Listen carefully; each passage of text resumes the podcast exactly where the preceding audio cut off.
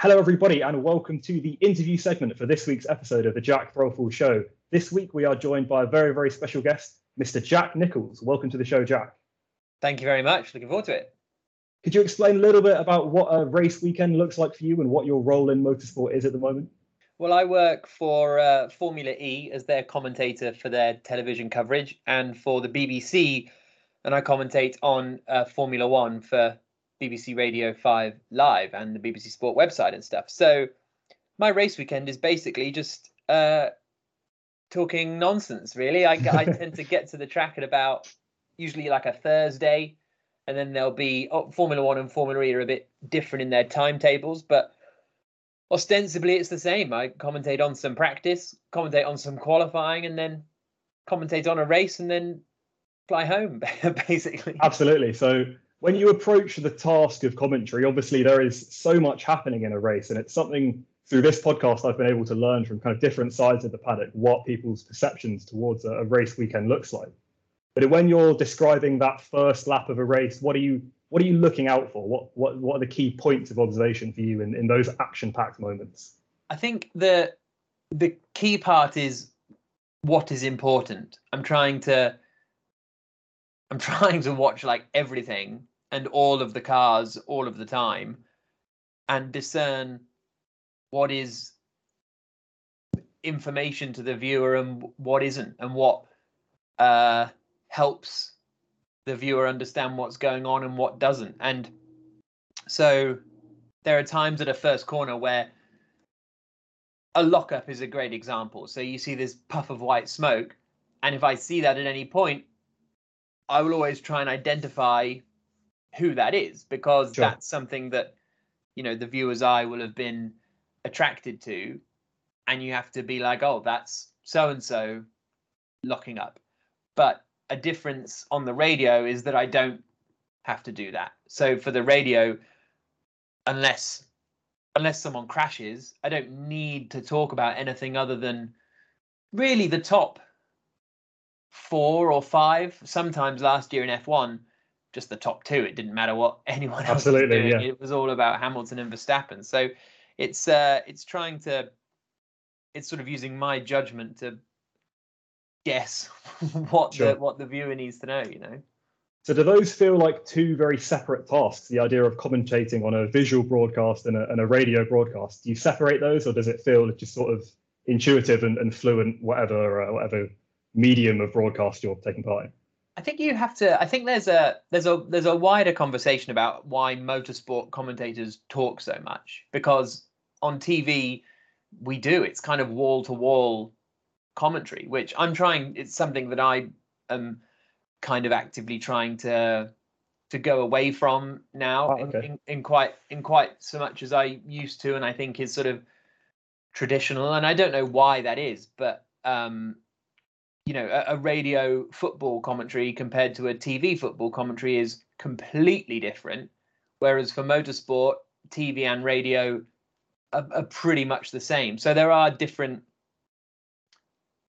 requirements on the radio. You know, you need to sort of say the order a lot more, maybe even yep. once every lap, whereas you don't need to necessarily on on TV. But also, yeah, I think there's a, I think there are things from both um, disciplines that can be brought into this. So, for example, that's saying the order a lot more, which you do on radio. You know, every lap you have to be like, right, this is the situation yeah. Actually, I've started doing that more on on television as well because actually I think it helps, especially if people are watching Formula E who are you know may well be new to it and it's not necessarily the household names, that actually recounting that order every time we see the leaders may be a helpful yeah. thing. And you watch back old F1 races in the 80s, I swear all Murray Walker did was recall the order. like yeah, but it was it was still brilliant. Second, it, it was, yeah, it was still able.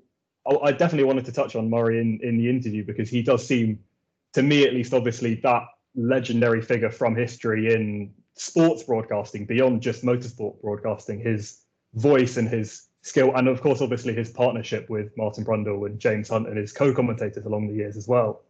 It seems like uh, does that stand up for you as well? Him as, as that truly brilliant, inspirational figure? Yeah, undoubtedly. And there's no doubt that I wanted to be a commentator when I was six years old because it seemed like Murray was having the time of his life. And sure. I never wanted to be a racing driver because, well, not that I didn't want to be, but but you, but you but you know you're not going to be right? Yeah. from from my point of view as a you know as a kid growing up and you're learning about all these drivers who started karting when they were six being six and knowing you were never going to go karting like you know you, you kind of uh figured that out quite early i guess. So um yeah he was definitely the i think his i think a large part of his a large part of formula one success came down to to murray's passion and enthusiasm and i think that um had it been a different commentator on formula one uh, in the 80s and 90s i don't think it would have been as big necessarily as it was, which is quite remarkable. Absolutely. And I think one thing that also stood out to me from his style as a journalist is that he really emphasized having a personal connection with the drivers and that he would be able to get almost get things out of them from a point of genuine friendship. And he did want the best for them and he was able to connect even rivals through the paddock. You know, they would both enjoy him. Do you feel a similar sense of uh, a kind of bond with the drivers and that you you are able to kind of help each other in in that collaborative sense well so two things there first of all i think you're right about murray and i and i did a i did an interview with a chap called Maurice hamilton who's just written a book about murray walker and Maurice was an f1 journalist and um, i was reading the book and i was struck by those relationships that as you say murray could chat to the rivals on both sides and everybody liked him and he got stuff out of them. And, and it did make me wonder whether Murray was slightly under appreciated as a, as a literal sure. journalist, you know, because and so the the sort of flip side of that is that I've never really considered myself a journalist in okay, that's, that's interesting okay. in all of this and I've and I've had debates with colleagues and friends about it you know as a sort of existential question because I, I've never felt like a journalist in terms of if we, you know, we'll be at a race and something will be happening. Someone's going to announce someone as a driver or sure. And every all the journalists in the media center, they're all going crazy. You know, yeah, Andrew Benson who writes for the BBC Sport website and and you know some people who work for Autosport and they work for and they're all you know desperate to try and get this story. Oh, damn. I don't care. You know what I mean? Like until it's sure. announced, then it's announced. That that that that um and a journalist friend of mine the other day actually there was there was, I can't remember what happened, but it was the FI that was it the Ferrari launch on in one day. Ferrari oh, launched yeah, their car, yeah. And then the FIA announced their Max uh, Michael Masi stepping down, and then um, uh, Alpine announced the new team principal and all of this happened in a day. And my journalist friend was like, "What a day! You know, these are the days I live for." Yeah. Oh, that was boring to me. Like for me, it's, it's not a race day. It's not a race day. Sure. Yeah, exactly. I'm I'm here for the for the racing, and then unless the cars are racing, I don't have much.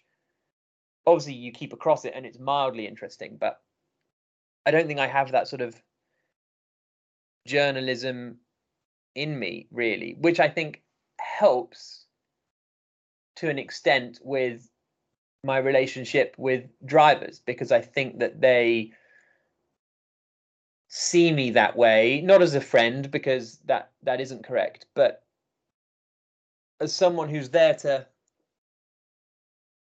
and I'm probably going to describe journalism here, but like I'm there to kind of tell the story of the race and the drivers. And I know that's what journalism is, but for for some reason I feel a slight differ different approach to it for for some reason.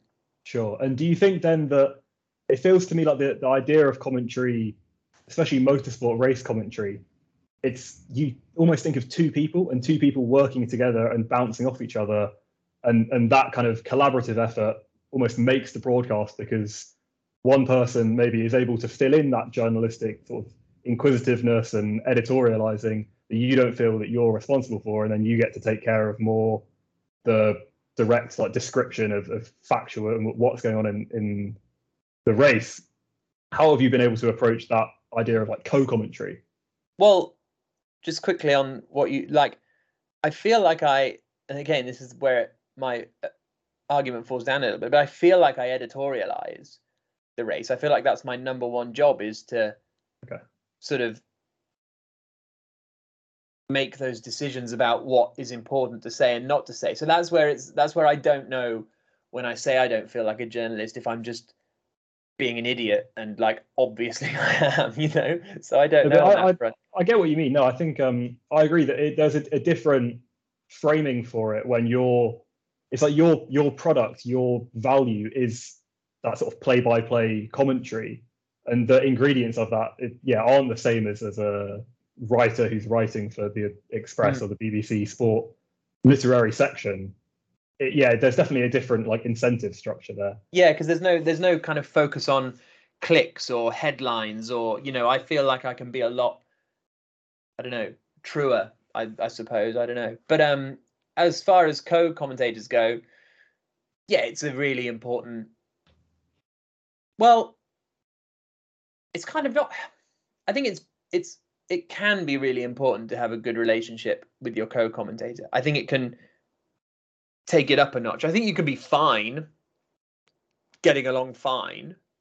And, you, and people people won't notice that you're able to. Yeah, exactly. But I think when when it stands out is when you get along well. And I'm and I'm quite lucky to have a couple of co-commentators with whom I get along well, or at least we, you know, we work together well. Sure.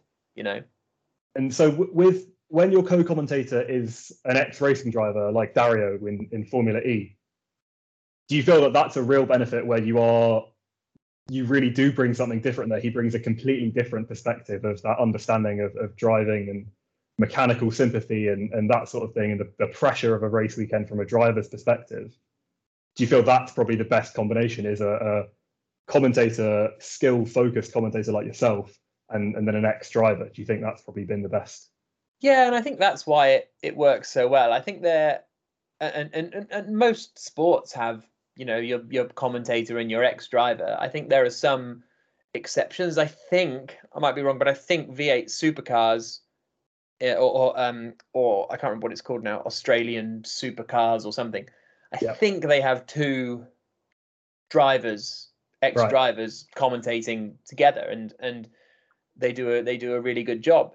But I think overall, you know, you see it in football, you see it in tennis, you see it in every sport. It's that it's that journalist, let's say, sure. uh, alongside an ex-driver. And I think I've I've done some decent commentaries with a non-ex driver. Very, um, I did a, a, year where I did a lot of co-comment, uh, a lot of commentaries with a guy called Tom Clarkson, who works for Formula One, yep. does the Beyond the Grid podcast, and he was my co-commentator for a year. And I thought we did, I thought we did some good stuff, and I think it, sure. um, and we kind of came at things from different angles, despite sort of both uh, being from the sort of journalism world. But I think the the ideal is the the, the X driver just gives you credibility, right? It's like okay, Dario Franchitti has won the Indy 500 three times, so when he says this is happening, you know this is happening. You know, even yeah. Jolyon Palmer brings a bit of credibility. Fair enough. I think I, I wanted to touch on the because you do work so heavily in both Formula One and Formula E you probably come into contact with people that just work exclusively in Formula One or just exclusively in Formula E. Do you are there observations about the paddock environment that are really, really different, or do you think that there's more similarity than most people would expect? Um, honestly, I don't know what people would expect, but they are totally different. Totally different in a lot of ways. So Formula E is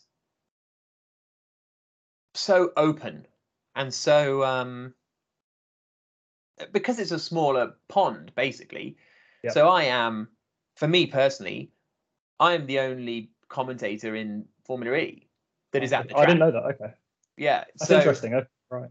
There are lots of there are lots of uh, it's done in lots of languages around the Sure. world, but I am the only English speaking commentator. You know, full stop. Uh, actually, the US now now now use um, some gentlemen called Bob Varsha and Ryan Myrehn, who are both lovely, but they're in America. So at the track, I'm the only commentator. So I can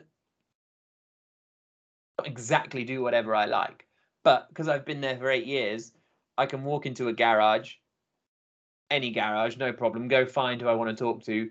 Uh, some teams, because I you know know the drivers all right, I can go into their like driver's Sure. room, just open the door and sit down and have a chat. Not even necessarily about the racing, about where they went on holiday or whatever. And then all of the drivers and teams in Formula E eat in like a canteen, like a central canteen.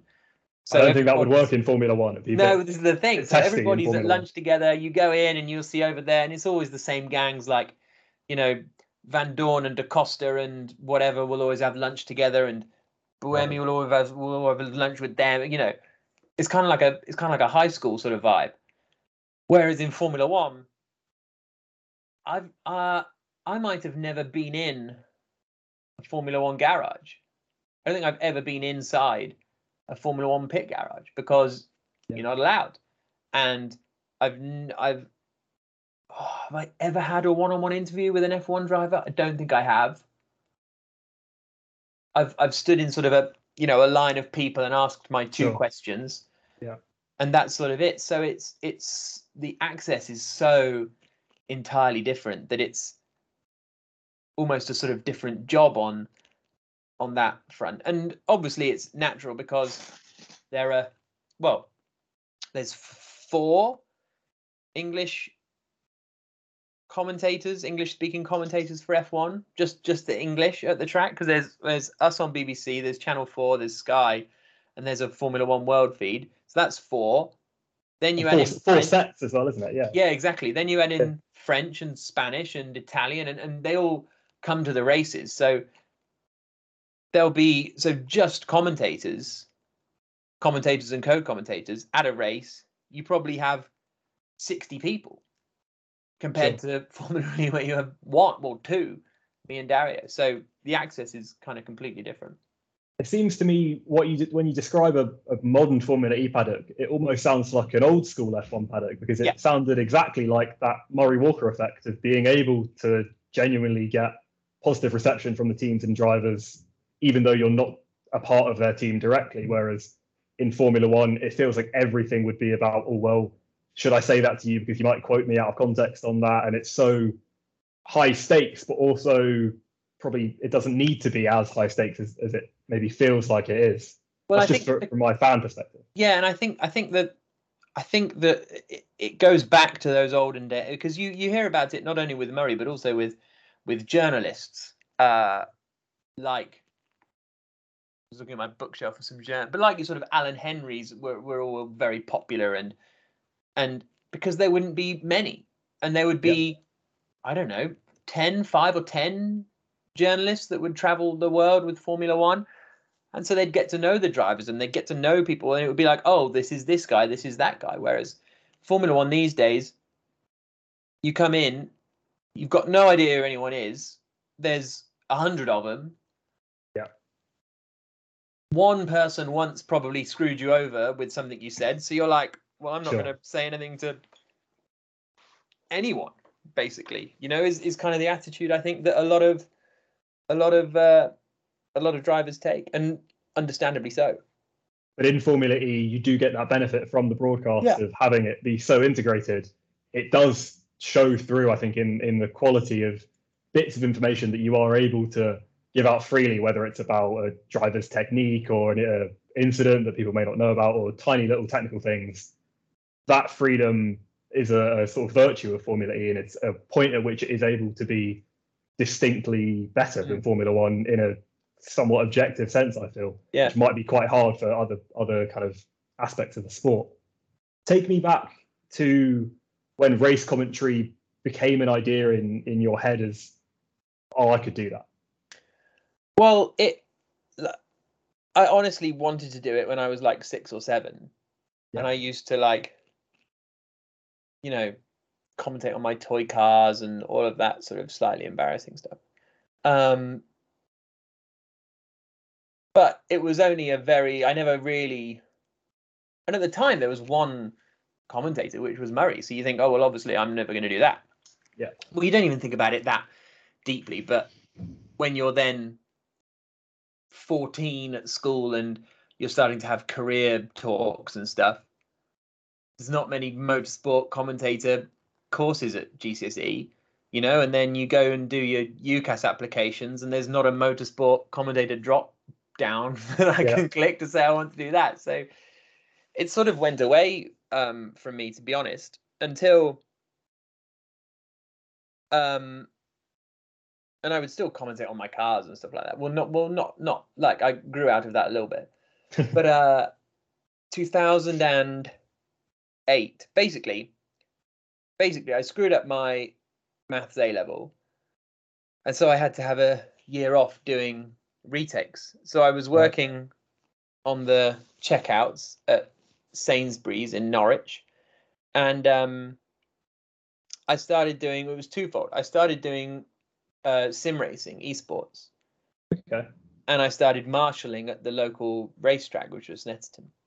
That's really Uh, interesting. Sorry, you, you- just because you mentioned about esports there.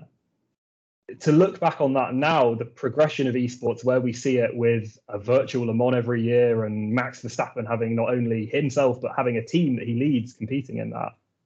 It's just, sorry, the, the mention of esports there, I, do you view it like that as well, having such a history in it? Yeah, early it's- days of it? It's insane. So I, yeah, I started doing it in 2008. So I was 18, and it was uh, it wasn't a big. It was very niche, and it's obviously still quite niche, but it was obviously really niche then. And the first race I ever commentated on was just sort of this divisional race in a in a series called Formula Sim Racing. Because I was racing in it, and then they were like, "Oh, we need commentators for some of the other series." I was like, oh, "Okay, well, I'll do that because that I've always wanted to do that." Wow. And the first uh, the first one I did was won by a chap called Bono Huis, who has gone on to win the Visa Formula E Vegas E race, and I think he's won. He certainly races in F1 esports and uh, gone on to be a, a right old professional. So I started commentating on those, and then I was at I'd be at the track marshalling, and it's and it's chucking it down with rain, and I'm thinking, why have I done this voluntarily? and then there would be some old dude on the public address like "Duh, duh, duh, duh." Well, that's how I want like I want to try doing that. right. And so I said, oh, you know, and, each, and they, oh yeah, come along, blah, blah, blah. So I started doing public address, and I didn't. And marshalling is completely voluntary. Commentating, they suddenly paid you like a little bit of money, and it was like, oh well, yeah, obviously I'll do this then. Wasn't expecting that. And then so while I was doing my gap year, I would gap year working at Sainsbury's. I would uh, I would go around and you know start commentating, and then I went to uni, and just kind of carried on doing that while I was Right. while I was at uni, basically to the point where when I left uni, I uh, you know I had enough work to sort of just be a be a commentator. In fact, I missed a I missed a final exam at uni because I went to China to do an FIA GT race. So Wow. yeah, yeah, it's a bit nuts, really. Could have gone badly, but it was all right. How was the race? Uh, it was uh, it was quite boring, but, Oh. but but the guy but the guy who hired me it was the first time he'd hired me. We'd never met, and he's now the um, executive producer on Formula E. So I started working with him. So I met him there, worked with him on GTS, and then he got the Formula E job and hired me for Formula E. So there you go. Is Ten it- years ago it- that was now. That's amazing. Is it small little connections like that? How you were like able to progress from sim racing to public announcements at, at race tracks and then almost up there because there is a sort of ranking of little, you know, like MX5 series or Citroen hatchback racing on national circuits around the UK, and then an evolution maybe to like touring cars and then open wheel and up through that. Was it just kind of taking opportunities when you could see them that enabled you to kind of progress up through that rank? It was lots lots of things fell in my favor. Um, initially, there was a few. There were there were there were no. There are no commentators my age. I'm in like this weird like middle ground. Well, actually, Jakesy, I don't know. I never know how old Alex Jacques is. I think I think he's a few years older than me, but he didn't. And I'm not knocking him for this, but he he didn't come up through the motorsport ranks, right? He went to Right, um, okay. he went to um, I don't want to tell his life story because I can't really remember it very accurately, but he did sort of radio journalism at like I want to say BBC Radio Yorkshire or something like that, and was doing sport, but liked F1 Sure. so sort of transitioned that way. So we sort of he actually emailed me in about 2014 or 15 saying, "Oh, hi, how can I get into motorsport?" Oh, And then it's like, "Oh, well, now you've overtaken me, haven't you?" So good one. But uh yeah, but but apart from Jakesy who wasn't who wasn't there at the time, there were no commentators my age and for like I'd say almost 10 years. There was a guy called Ben Constanduros who was maybe in his, I was 21, I was 20, 21, and he was maybe, I want to say early mid 30s, early 30s at least. And so I was the Hmm. only young person around. Like I was, the, I was so like, whereas now there's loads of 20 to 24 year old sure. motorsport commentators. Honestly, loads.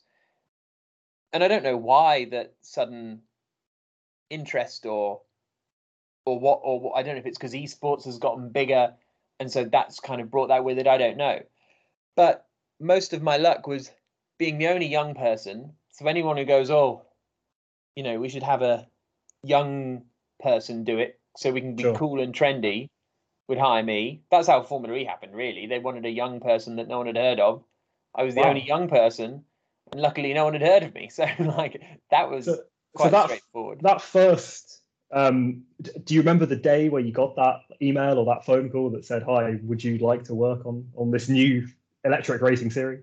Well, because I'd been working with the the, the producer before, Right, I sort of yeah. knew that he'd got it, and he was sort of like, you know, we'd like you on it. So it was all a bit more of a slow.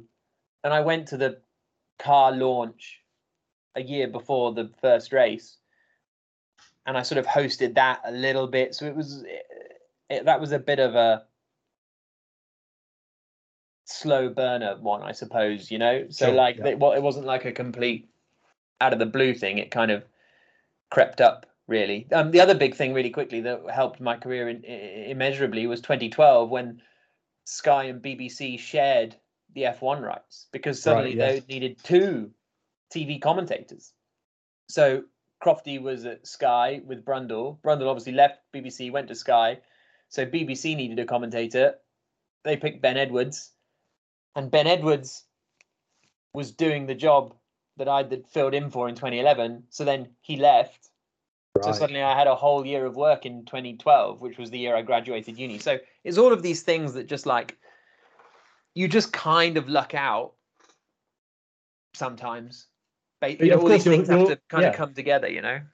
But your skill is is still backing that up, and I'm sure throughout that time, if you were to listen to some of your old race commentary, would there be things that you spot as, oh, that was a, a bad habit I used to have, or also maybe things that you think, oh, I should do a bit of that more in, in your, you know, we speak about your progression through the categories, but also in terms of the progression of the skill of race commentary, how do you feel that has uh, trended throughout the years, I suppose?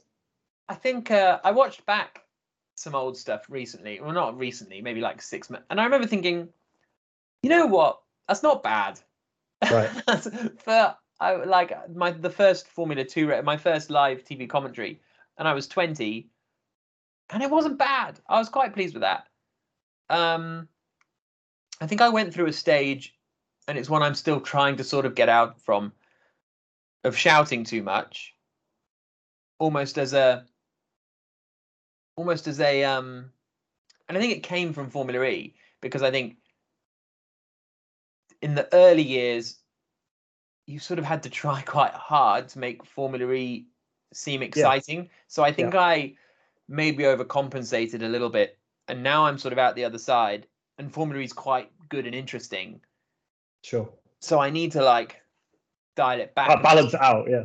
yeah, and that's so that's something I've been working. I've been working on it for like four years now, and I don't seem to be progressing anywhere. Because when I listen back now, it's like, oh, you're still shouting. Stop shouting. But um, part of that is just a, natural self-criticism. I mean, if, if I'm sure I have to listen back to my first podcast it was only just under a year ago, and I would have a ton of things to yeah, yeah, yeah. point back and, and edit it all. But how that idea of um, describing a, a race well in your fandom when you were looking to these different motorsport categories, was it always Formula One that you felt had that action, had that really captivating racing drama, or were there other things that you felt as a fan like it kind of embodied the spirit that you also look to present in your commentary? What what are you a fan of is the real question, but it's a complicated way of asking it. What racing series did you like when you were younger? Uh, I didn't. So I, it's mad when I think about it now. But I was not from a motorsport background. Like my dad liked F1 as Yeah. as much as you know most, as sort of like a, you know, in the same way that seventy percent of motorsport of F1 fans like F1. You know, they Yeah. they like it quite a bit. He'd Yeah. been to one Grand Prix. I think he went to Brands Hatch in the 80s with a mate. He'd watch it on telly if it was on telly. You know, very into it, but casual. sure. And so I didn't know that there was any other racing in the world, really. Right. Until like 2004, I started going to British touring car. I discovered British touring cars on ITV or whatever. So I started getting into touring cars, and we would go and watch touring car races. And I would get into Formula One a little bit more. And we started going to like Spa to an F1 race and Monza to an F1 race. But I had no concept of the junior series. I had no concept of. I quite liked rallying back then because they would do Channel 4 highlights each night at sort of Right. seven o'clock. So you could sort of remember to set your VHS up and uh, tape record those. But really, it was just Formula One. And then when I got into touring cars, it was Ben Edwards, who for me is the best motorsport commentator that there has been, Oh, uh, okay. in my opinion. Obviously, Murray is Murray, but Ben's like better. Absolutely. There, there's a there's a not as- conversation to be had there. Yeah. yeah, maybe not as, you know, charismatic or iconic or sort of legendary, but undoubtedly better. Yeah. In the technical aspects of it, you feel like that's a real, that's a measurable thing. Interesting. Yeah. So uh yeah, so Ben and Murray were my were my two sort of inspirations, I uh I suppose, and then you just try and have to sprinkle who you are into it, which I think is actually something I've got better at. That's something actually that there's not there's not much of me in my old commentaries. I'm very much being like a commentator. Right. And it's more personal now. It's more of more yeah. of a d- is that is openness. that is that right or wrong? I don't know because I think it's definitely right. I think commentary isn't about you. You know what I mean? Like no one, but only my mum is watching Formula E because of me. Everyone else is watching sure. because of the cars. So there's a there's a there's a line to to balance. But yeah, I think bringing a bit more personality to it is something that I definitely got a bit more into. Absolutely. And how do you, in those kind of first years of getting started with race commentary, how did you approach the logistics of, of what that actually looks like, where it really is traveling all around the world to, to China instead of final uni exams? You know, that idea of, of it being so different to what a normal work week looks like for someone else. Did you respond to that positively or did you feel a bit jaded with the, the whole world travel? I I never wanted a nine to five. That was always just something that never appealed to me and felt a little bit like uh trapping isn't trapping isn't the right word like i don't know i just felt like throughout school throughout a levels throughout uni you're just getting funneled into this Sure. into this world that you have no real choice in you have like a vague choice of do you want to do science or humanities Yeah. okay, fine. Then we'll filter you down a little more in that. We'll filter you down a bit more in that until you come out, you know, ready to go. And I was always quite anti that, but without, and I think this is one of the big failings of education is that it's it's all it's all just about going to uni like that's the only thing Yeah. that is Yeah. important in society's mind to a child right and i felt very frustrated by that and i felt very restricted by that and so finding this was so sort of exciting to me and all the traveling was just a huge huge bonus to be honest Sure. because it was just co- because yeah okay everyone was and you lose a bit of because everyone's working 9 to 5 so and then free at the weekends and you're off at the weekends so you it's been a struggle to on a few levels like that but overall no um there are years where you go oh, this is this is quite a lot Yeah. and i don't know if i could still do because at the moment we do sort of half of the formula one races from london still because of covid and budget and Yeah. stuff and that makes it a lot more doable but yeah i've never had any um regrets or or there's a few times where you go oh i'm a bit i'm away too much but nothing major yet.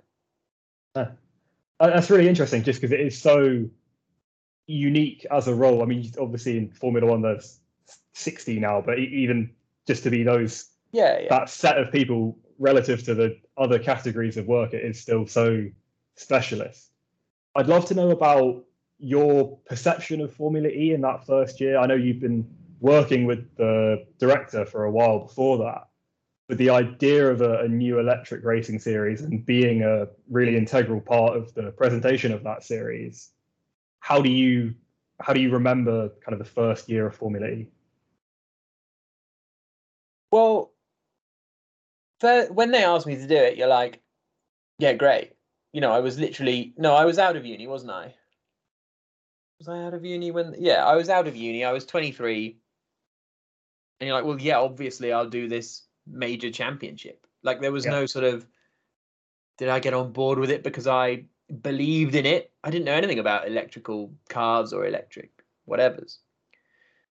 And for me, the moment where I was like, "Oh, okay," was was that that car launch. It was the 2013 Frankfurt Motor Show. They launched the car. I'd never been to a motor show before, to be honest.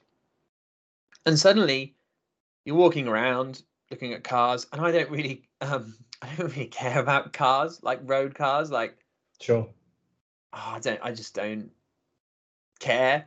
Like, if they're racing, I'm all over it. If they're just, oh, look at this new door on the oh look at the slope on the back of it. It's not for me. That's gonna that's gonna split the audience right down the middle. I'm no sure you'll have some exactly and that's that fine and that's fine and that's and that's understand and i have it at work. People will be like oh have you seen the new porsche Yeah. something? I'm like nope.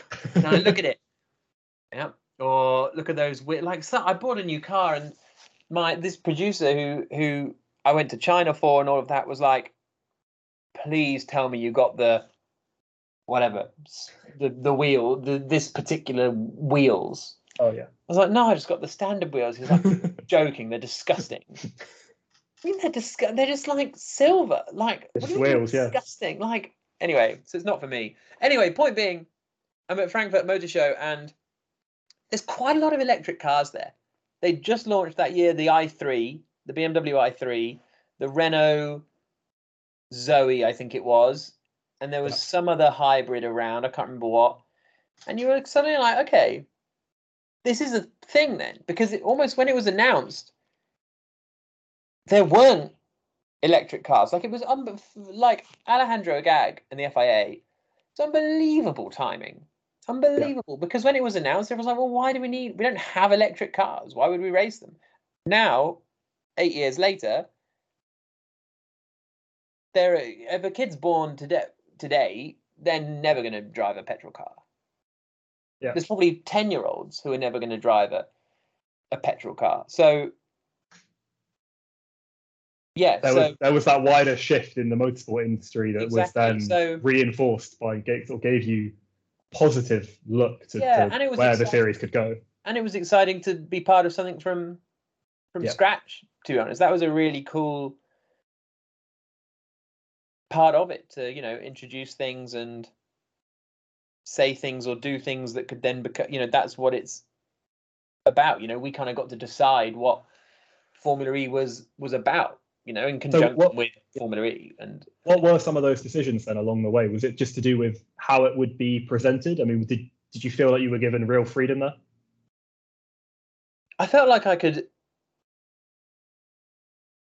mess around a lot and have a laugh and be a bit silly and be a bit irreverent and be a bit sort of myself because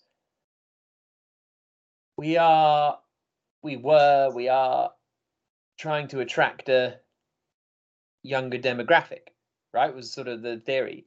And i was 23 no i was 24 for the first race. And that was kind of the demographic 18 to 28 or something i can't remember the exact window or 16 to 30 or uh, you know Sure. that sort of window so i was allowed to be me in order to try and attract that whereas when you're doing and it's changed a little bit now but certainly when i started doing formula 1 on bbc radio you were very much well i'm on the bbc now so you have to be very Absolutely. you know Ofcom. yeah, yeah, exactly. And because of the way the world has gone in the last, what do we think? Three or four years, where everything's a bit more. The day, you know, the world of. I'm going to sound like such an old man saying this, but the the the world now of TikTok and Hmm. Instagram stories and you know everything's a bit more irreverent Yeah. anyway. So um, I'm allowed to do that more. But from Formula E, you were sort of allowed to do it right from the start, and it's even down to things like um, I'm just trying to think of a think of an of, of an example, but I'm trying to think of a good Formula E example, but but I can't. But the way we we all worked together in how we wanted to present Formula E to Sure. To the the pe- the people and what the main messages were from Formula E. Because Formula One, you're not doing messaging, right? You're not. You're just saying Yes. this is what's happening in the sport. Whereas Formula E, you're trying to be like, this is good, guys. If you Yeah. just knew this is what a kilowatt hour is, or this is what a Yeah, and it, it seems like um, Alejandro has also looked to expand that into Extreme as well as, as that new category. For Formula E, you know, relatively in the history of, of motorsport is new, but then Extreme E, that kind of additional development and bringing that environmental impact like onto the screen directly, as opposed to it just being like the theory of yeah, well, of course these cars yeah using no fuel, but really bringing that imagery of, of the environment onto the broadcast with Extreme seems like that's an evolution of, of the messaging you spoke about there. I'd love to know how the progression of the series has kind of grown for you. Do you feel like it's maybe the last like two years it's been a spike, or, or do you feel a, a gradual rise in attendance? How how has it looked to you? like sometimes it just doesn't feel like it's changed at all. Honestly like and i know that's a bit stupid but like the teams have got all a bit um you know better Yeah. and the drivers have got better but for driving me they- driving standards have improved too. Probably. yeah absolutely the the cars have got better the circuits have got better but it doesn't feel, really feel any different to me in that first race in Beijing you know they've got they've got nicer tents for garages now but Right. it's still the cars are in the pit lane i'm in my little booth like even on the TV side, I don't know how much more budget we have now, but it must have doubled or tripled, Sure. I would guess, season one. I don't know. But for me, it, it just feels the same because I'm in the pit lane where all the cars are and the drivers are, or I'm in the commentary booth where I have the you know the TV pictures and a timing screen on my laptop, and that's been the same since the start. So there's definitely more. You know, the hospitalities get bigger and everything sort of gets bigger and fancier. It doesn't feel any different to me, which is a bit, which is a bit weird. I think maybe because I've been there for like every single. I missed. I I can't remember three or four races, but Sure. I think if I went back to season one now, I'd probably be like, "Oh, wow, this was Why are they doing? this yeah, was really pit wasn't middle, it? Yeah. back in the day." But um, yeah, but it, but the sort of feeling of it still feels the same. That's really interesting. So it's almost yeah, it's more more similar than different. But to me, I, I can say I, I only really started watching race by race in detail Formula E um, in like 2019, and then to see even the way it's grown from then until now, it does seem like the the just competitiveness of sort of the, the top 10 drivers is so high and on any one race weekend i think uh, obviously it's part of the series that the cars are kind of the there's a smaller gap between the top and the bottom than we see in formula one but it feels to me like that's really manifested over the last few years in that to win a championship it is you know it's not always about trying to win every race we were able to see with i think like nick de vries's championship that consistency was really how he was able to build that Yeah. point tally and it feels like the opportunity to prove yourself throughout a season in the best equipment. But i think also part of it is um its evolution to like a world championship right? That's been added to the messaging recently. It's now the fi or this uh i'd love to hear you do it Come in the on, do commentary it, do it. it's the abb fia formula e world championship. There That's you it. easy peasy. but that growth yeah outside of europe is also part of it and part of why i think it is um increasing in popularity and and that fan engagement is is growing. Yeah, and I, I think think- because but I think the weird thing for me is that season one, we did we started in Beijing in China, then went to Malaysia, and then went to uh, Buenos Aires in South America in Argentina, then to Uruguay, right. then I think to Miami and Long Beach, two races in America, then to Moscow, uh, and then for a sort of few races in Europe. So like okay it felt super global for it me just wasn't wasn't recognized right from the start. Yeah, okay. exactly. And it felt really global. And then COVID and it all got a bit more restricted. And then we sort of lost Asia a little bit. We lost sort of South America because countries would come in then and sort of start. You know, we had Hong Kong and that went away. So actually, season one was so global, okay maybe even the most global year we've had. I wonder. I might have a look at that. Well, I'm, I'm not going to be even bother to do it, but uh, but it's a I'll, nice. I'll, I'll, put, I'll put it in the description of the podcast yeah, yeah, exactly. So you know, it was so global to start with that it, it's never felt right more global or less because it was so global at the at the beginning to to me. You know. And as we look to this season, 2022 Formula E, we've had first three rounds, two different tracks, the first three rounds, and it seems almost anyone's game. I mean, Stoffel Vandoorne seems like a, a good shout in terms of his experience and that consistency we spoke about earlier and, and having a good equipment. Then obviously his teammate is, is a champion and, and they will probably have a team battle that might ultimately not benefit his overall championship how do you see any of the the rest of the 2022 season progressing with the trends we have from the first three races? I think the only the only trend I see is Mercedes will be in it because they obviously did well in Diriyah. Okay, they slipped away a little bit, but then obviously good in well, good, good, goodish in Mexico. I can't remember where did where did they they weren't on the podium, were they? But they did, you know, they were all right. I'll be in here somewhere. Yeah, they, but Yeah. they did all right. Whereas Porsche in Mexico was quite was very impressive, but we've had a few flash in the pans basically from Porsche. Puebla last year was a good example where they were superb, but yeah, never did anything else really all season. Well, Lotterer was on the front row a couple of times, but you know, I think that Envision will always be lurking there or thereabouts with Robin Frijns, but I don't see him having a championship challenge. The big question for me is Jaguar and Techeetah, because Mercedes, Jaguar, and Techeetah are for me the big okay. three, and we haven't seen anything from Jaguar or DS Techeetah yet. So it's how how soon they can sort of sort themselves out is my thought. Absolutely. And when we touch on Antonio Giovinazzi, obviously the last few days his future has been thrown up in the air a little bit, but at the moment he is still contracted to be Formula E driver for um, a couple of years.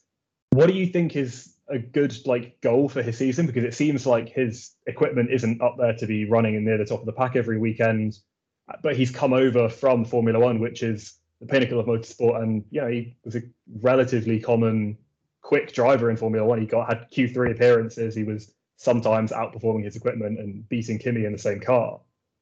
When he's transitioning over to Formula E and everything's so different, how do you think he can be? How, how can he set goals for himself in, in this year? I think it's I think it's just the the, the sort of teammate comparison right. is all is all you have to go on really because Sergio Sette Camara was pretty decent last year. Yeah. Actually, he was he was pretty impressive, and he um, comfortably really beat Nico Muller. I think for the first half of the of the season, he comfortably beat Nico Muller, who's very quick. And I think that's got to be Giovinazzi's target. And he didn't start particularly well in Diriyah, not helped by the fact he didn't do all of preseason testing. But I think that that is it's going to be those flashes of oh good lap. Sure.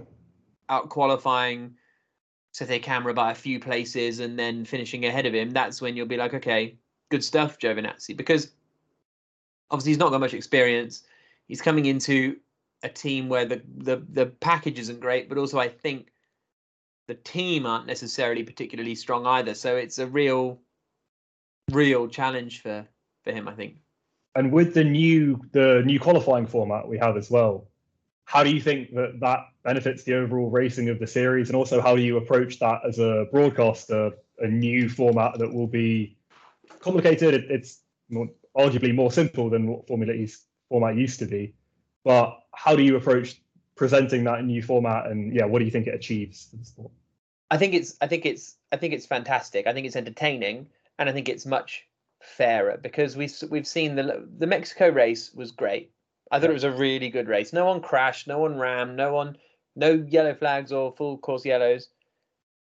But it was just entertaining and good because you had the good people, the championship contenders up at the front, so it kind of meant something. We weren't spending the whole race, and it's been a real challenge for us, being like, oh, by the way, Nick de Vries, who started 23rd, he's now up to 17th. Yeah. Like keeping track of all of that was really, really difficult. So I think it was good on that front. So I think it's I think it's much fairer. Uh, we had lots of meetings about how to sort of display it and stuff and how to but I think it's ended up being fairly sort of self-explanatory.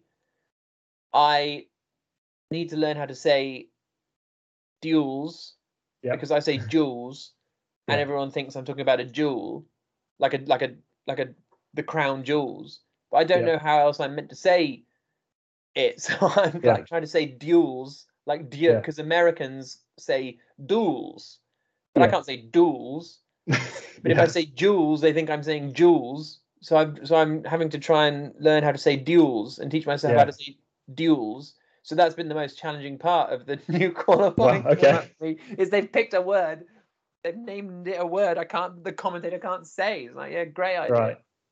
And do you think that I'm trying to imagine if Formula One took that qualifying format, do you think it would benefit them in the same way? I mean, obviously they don't have that kind of system that Formula E used to have of having a negative impact on championship position or, or anything like that. Do you think Formula One could could adapt its qualifying format in a similar way, or is it a problem? Yeah, of, because you know, I think it's not broke, don't fix it. well, so a few things there because, like you say, if it's not broke, don't fix it. But they're bringing in the sprint races to Absolutely. Yeah. just give the grid just a little muddle. And I think and I think it's worked on that front. I think the sprints themselves are boring and pointless, and you could Yeah, do it over it's one It's not a new. Yeah, it's not a new product at all. Yeah, because they just it shuffles the start a little bit, and whoever qualified on pole, you know, if they lose the lead at the start, then suddenly they start second. Yeah. And that's kind of what it's there to do. So I think that's the thing. If if they brought in something like the duels or filled with quali a little, that could give you that slight. 'cause That's what I like about it. it it's a slight jumble. It's not a complete upside down like last year, but it's just a little jumble. And I I don't think Formula One. I don't think they should just copy the the dual system, but I think that uh, I'd prefer they found a way to make quali a bit more random than having the sprint personally. But but sprint gives them money, so why not? All right, let, let, let me pitch you my solution, right? Oh, okay. Is this how I've solved the problem? You you have two sprints. One of them is the top half of the grid, and one of them is the bottom half of the grid. Because that means if you qualify high, you get so you take Q3, they do one sprint, and in the bottom half of the grid, 10th to 20th, they do a separate sprint, but they start at the front of the grid. And what that solves for me is that if you get into Q3, it almost banks that your furthest back position will be 10th. So you can Yeah. it protects you it protects the big teams from suffering a, an incident like um like Perez did the, the British Grand Prix sprint where he crashed out in the sprint at the start of the back. It protects them from that. And then also for the smaller teams, it enables them to get more sponsor time, more value for their sponsorship, more TV time, because you're not having to focus on the front runners. And it brings more maybe like attention to those rear running drivers. But also I think I guess for the guy starting 11th in that back half of the grid sprint race, he can only lose.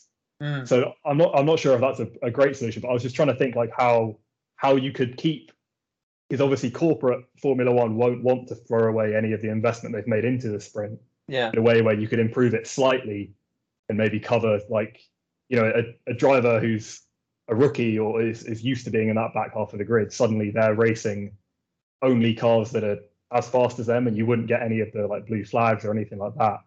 I don't know i'll um i'll go uh what is it stefano domenicali at formula one I'll, I'll send him my send him my plan No, it's Well, i thought that i thought that could yeah, work it's a it's a it's a neat solution. It's a neat solution.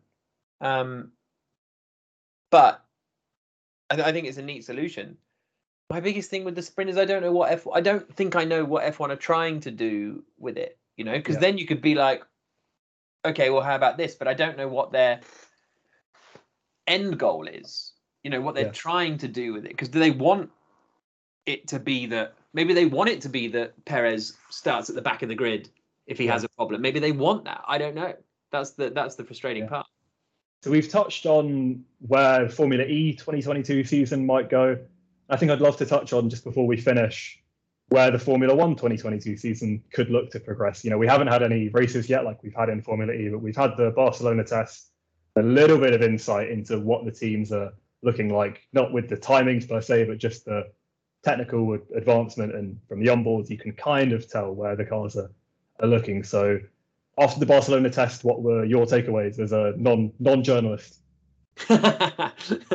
um, I think that uh, probably the same as everybody. Like Mercedes say that they're not that strong, but they say that every year. Yeah. Red Bull will be fine.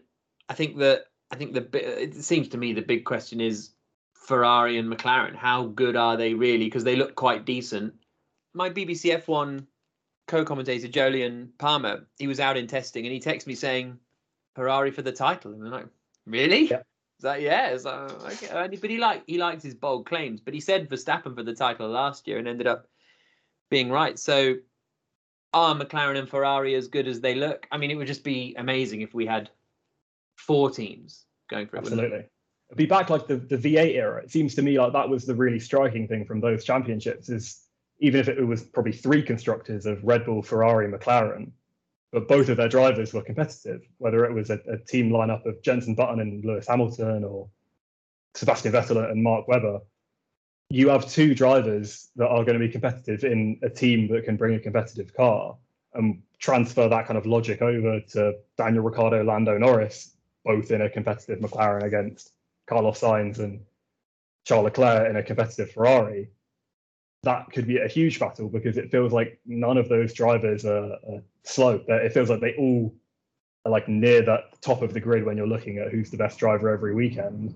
Ricciardo's got that experience winning multiple races. He's quick and you know understands the racecraft really well. And then young guys come through just with that fearlessness and, and that speed.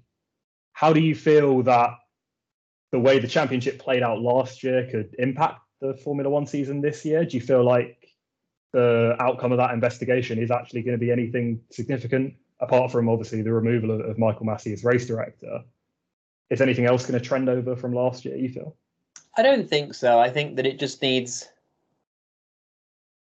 just needs a bit of a firmer hand on the driving standards and what's a penalty, what's not a penalty, all of that. Yeah. And I think and I think that's kind of it. I don't I think that you know, Hamilton will be sort of fired up by it all. But I think pretty soon, all of last year will get, by the time we're one or two races in, I think last year will kind of be forgotten, to be honest. Maybe not by Lewis Hamilton fans, because I don't think they'll sure. they'll ever forget. But um, for sort of, you know, uh, your sort of general Formula One fan or, yeah. or neutrals or whatever, I think as soon as we had a race or two, we kind people have quite short short memories. Yeah. Yeah, yeah, yeah. Are able to move on from things. I mean, it feels like even we saw a little bit of that last year, where there was so much drama in each individual race weekend. You know, every race weekend, you were just talking about what happened last week, what's going to happen this week, what's going to yeah. happen maybe next week. But it was very kind of short term. So yeah, maybe the the Bahrain race, everyone will you know get a whole new set of headlines especially with the removal of Masi as race director, I felt mm-hmm. like that was more of just a decision. Whatever you think about his actions in that final race, it felt like the sport kind of needed that new figure in race direction just to remove that controversy because otherwise every weekend everyone would be analyzing every race directing decision in the context of, of past mistakes potentially do you feel like that change was essential yeah because to me Massey Masi didn't follow the rules in Abu Dhabi. Sure. Like he didn't implement the rules properly as race director.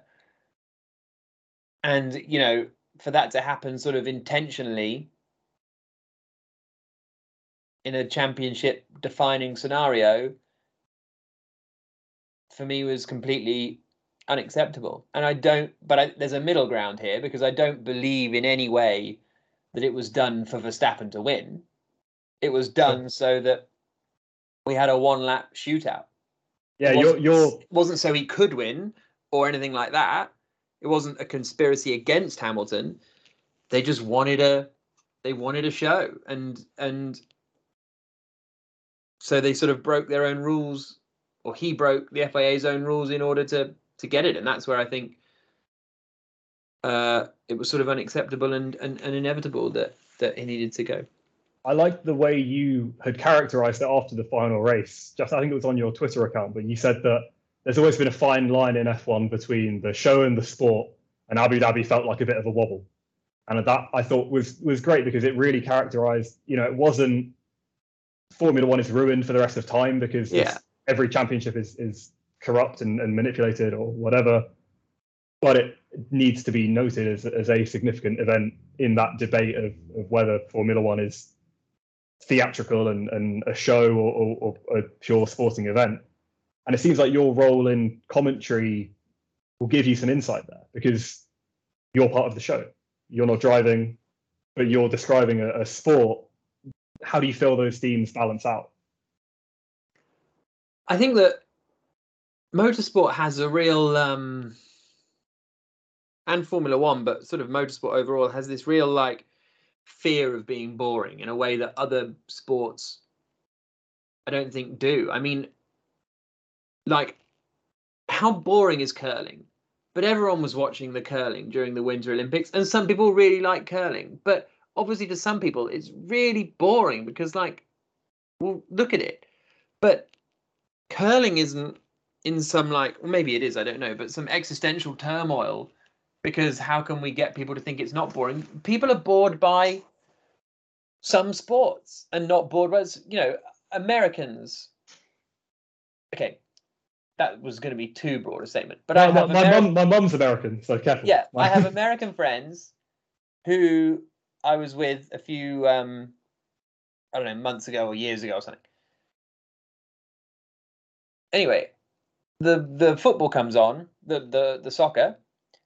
And I'm watching it, and they're like, "This is so boring, Sure. so boring." And you're like, "Fine." They're like, and then that night we went to a baseball game. Oh my god! how long do those last? Like, and they Yeah. just keep missing. I didn't realize how often baseballs don't Yeah. hit the ball. But Yeah.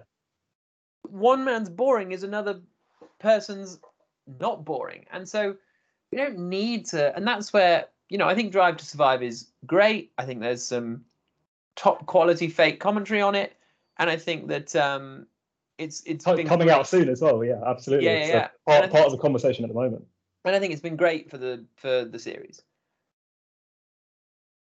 But we don't need to then warp what form. And this is my feeling with the sprint as well. You don't need to warp the sport just to try and get more people interested. Because if the sport's good, this was the thing last year. The sport was good, so people watched. It's very Yeah. easy to get. The sport had been bad since 2014 because Mercedes dominated. It had been utterly boring Yeah, because oh, would say Mercedes tw- dominated. 28 2018 is pretty good. until Well, until, until races to go. Germany, yeah, yeah, Yeah, yeah, yeah. You're right. so like I agree with you, and I loved 2018, and that actually one of my favorite commentary moments, or not favorite commentary moments, but like biggest co- was being in Hockenheim. Sure. You're up in the grandstand, and you could see Vettel, and you saw him skid off, and you're just like, "Oh my god, Yeah. I can't absolutely. believe it!" You know, and you're Yeah. like, "Wow, I was here for this moment," sort of thing. So I, yeah, I loved it, but as an overall season, obviously last year was was well maybe the best ever, but so much better than anything we've had even close to recently. So if we have another year, you know, of of with four teams competing, we don't need a sprint and we don't need a a, a, dodgy finish or a you know the the sport is in have Absolutely. have faith in motorsport. It's been around for 120 years now, so it's got to be all right. Absolutely. And you- you'll be a part of that, delivering that analysis and, and that kind of insight onto the Formula One season. I think one thing I also wanted to touch on was when you look at a Formula One race, is still Grand Prix racing, and obviously Formula E is still, you know, it's standing starts. It's relatively similar in, in structure, apart from I guess like attack mode and DRS and stuff. But is the style of racing kind of more similar than different between Formula One and, and Formula E? Do you think that the characteristics of, of I guess like electric torque and, and the way the cars drive might change it a little bit? But when you're watching a, a, those two different categories, is the racing broadly similar? Yeah, I think so. I think there are little differences in every in every series, but and uh, sort of aerodynamics are kind of the big thing in Formula One and single seaters. If you can't follow closely Sure. and stuff, that's probably the biggest difference. But every other series to me is kind of the same. Whether it's a British touring car race or an F1 race, like the the basics are are still Absolutely. fundamentally there. It's only when you get into like endurance racing where the sort of fundamentals of what you're trying to do shift Right. a little bit. But I think I find Formula One and Formula E pretty pretty similar, really. And you spoke about Hockenheim as, as one of the kind of standout moments that you've been at and, and witnessed and, Mm. and commentated over. In Formula E, do any of those stand out? Any championship defining moments or crashes? Uh, season two, season two, ba- uh, London, when Buemi and di Grassi crashed into each other, was like a Right, yeah, yeah. a wow moment. Um, uh, good question Formula. I think because Formula E, I don't. well, because it's just not as big. Like when we were in Abu Dhabi at the end of last year for the Hmm. last F1 race of the season, you're like, everyone in the world is watching this this Absolutely. weekend. Huge. You know, that's where you're like, and it's going to go down in history. And blah, you know, I, I, I used to have a Murray Walker video called Murray's Magic Moments, and it had like iconic moments, Formula One moments from history, and, and it's Yeah. Schumacher Hill '94. It's uh, Hill, Villeneuve. Hill 96 as well when Damon Hill won that. Yeah, exactly. that And it's and it's line. Villeneuve and Arnoux in Dijon in. 79, I think, or 70, 70 something. And the 1982 Monaco Grand Prix when everyone ran out of fuel and 1990 at Suzuka where Prost and Senna cracked, you know, all of these moments. And so when you're there for one of those moments that is going to be one of those moments, you're like, ah, that's quite another big one I had. The one was Max Verstappen's first win. It was my first. Was it my first? No. But like, it was my first full year of commentary in 2016. Rosberg and Hamilton crashed out. Verstappen wins, and you're like, this is a big day that means something. You know, in the same way that being at Estoril in 1986, I think, to see Ayrton Senna's first win would have been like, this is Yeah. cool, actually. You know, and Formula E, it almost because it has no past, difficult to know what the future is going to say about the present, which sounds a lot more wise than it was meant to be. It's no problem at all. I, I study philosophy, so it's perfect.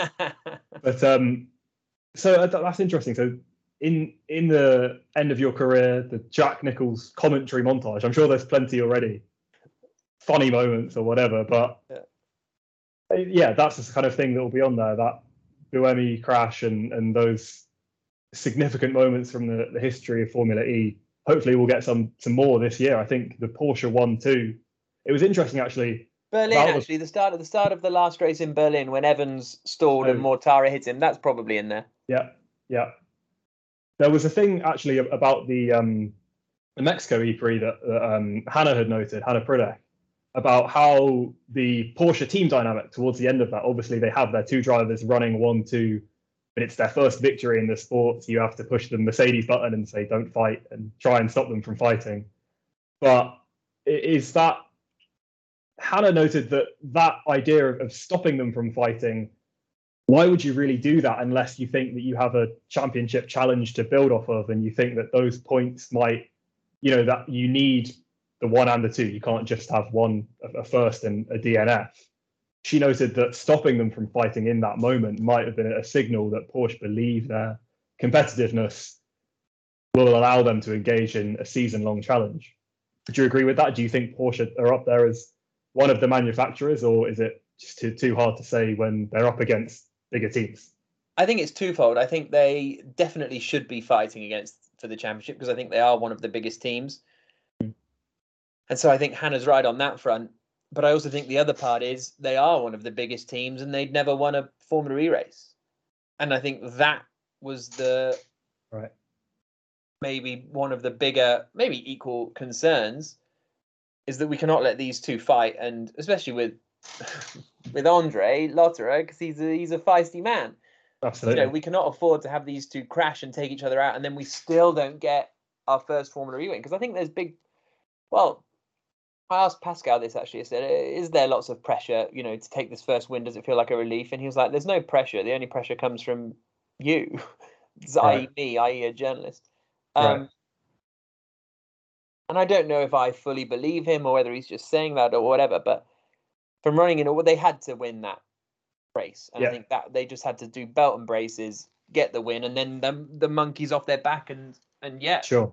they'll they'll definitely be hoping that they can uh, fight for the title.